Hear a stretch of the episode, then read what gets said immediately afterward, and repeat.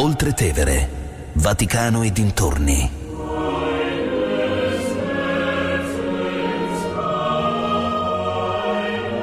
Di Katia Caramelli.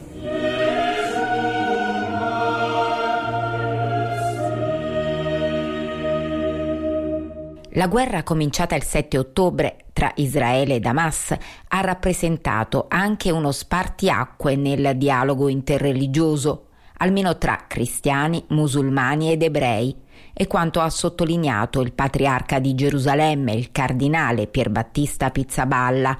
Sono stati spazzati via anni di dialogo, ha detto, ma abbiamo appreso una grande lezione. Partendo da questa esperienza dovremo ripartire, coscienti che le religioni hanno un ruolo centrale della situazione in Terra Santa. Abbiamo parlato con padre Francesco Ielpo, delegato della custodia di Terra Santa a Milano, per un incontro alla parrocchia di San Gregorio Magno.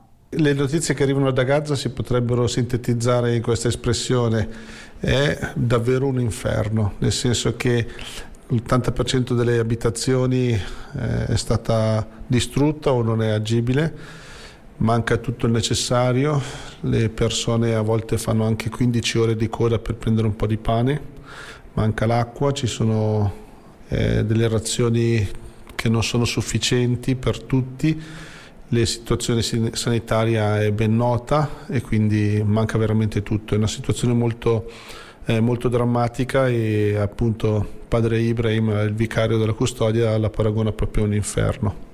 Il Papa ogni giorno chiama la Chiesa eh, di Gaza proprio per sincerarsi della situazione e soprattutto eh, praticamente quasi ogni giorno fa appelli per la pace. Sì, questo è molto importante, soprattutto per chi sta vivendo questo dramma, il non sentirsi solo, il non sentirsi abbandonato. Sicuramente la sofferenza rimane, la difficoltà anche, il terrore persiste ma sapere di essere costantemente ricordati, accompagnati e che c'è qualcuno che continuamente fa questi appelli dà molta speranza a queste persone e si sentono davvero non abbandonate.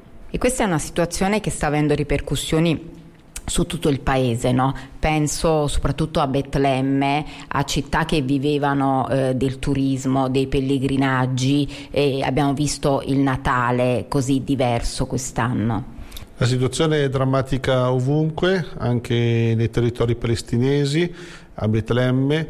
Eh, dal 7 ottobre è diventato difficile muoversi da una città all'altra, non c'è più nessun turismo, questa crisi è ben peggiore di quella del, del Covid ed è anche ben peggiore delle crisi viste precedentemente. La situazione è molto grave anche perché c'è un'escalation di odio, di violenza, anche violenza che si perpetua quotidianamente nei territori eh, palestinesi e c'è davvero paura, molta paura. Questa paura si è riversata per la prima volta anche in Israele. Anche gli arabi che vivono in Israele, che sono cittadini israeliani, cominciano a sentire disagio, cominciano a sentire anche uno sguardo di sospetto e viceversa. Questo è proprio uno degli effetti, uno dei tanti effetti drammatici di questo conflitto. E in questi giorni è a Roma il cardinale Pizzaballa che ha sottolineato come, ahimè, per certi versi, diceva, sono stati spazzati via anni e anni di lavoro e di dialogo tra religioni. E questo davvero eh, spezza il cuore perché la Terra, Santa, la Terra, Santa, è sempre stato un laboratorio di incontri, di dialogo, pur nelle tensioni, pur nelle difficoltà. Sappiamo che è un territorio che non ha mai visto eh, tempi lunghi di pace, però è sempre stato un luogo dove uomini e donne di buona volontà di qualsiasi cultura, etnia e religione hanno sempre cercato di dialogare, di incontrarsi, di gettare dei ponti. Ecco, la violenza, l'odio, il rancore che tutto questo, tutta questa barbarie sta suscitando, davvero sembra spazzar via tutto.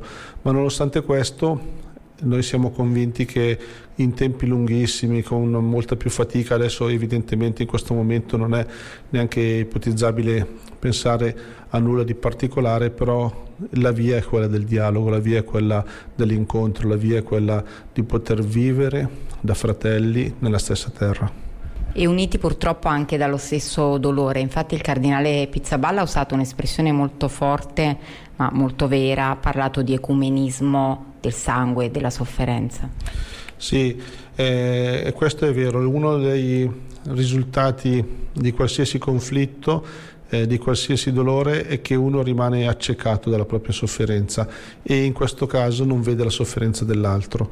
Parlare di comunismo della sofferenza del sangue è più che mai opportuno. Io per esempio uso un'altra espressione che è quella che le lacrime delle mamme hanno tutte lo stesso colore, eh, sia le mamme eh, di famiglie eh, ebree che hanno perso i loro figli nel barbaro attentato del 7 ottobre o che stanno perdendo i loro figli nella guerra, così come le lacrime delle mamme di che stanno perdendo i figli eh, innocenti in questo conflitto che perdura da più di 100 giorni.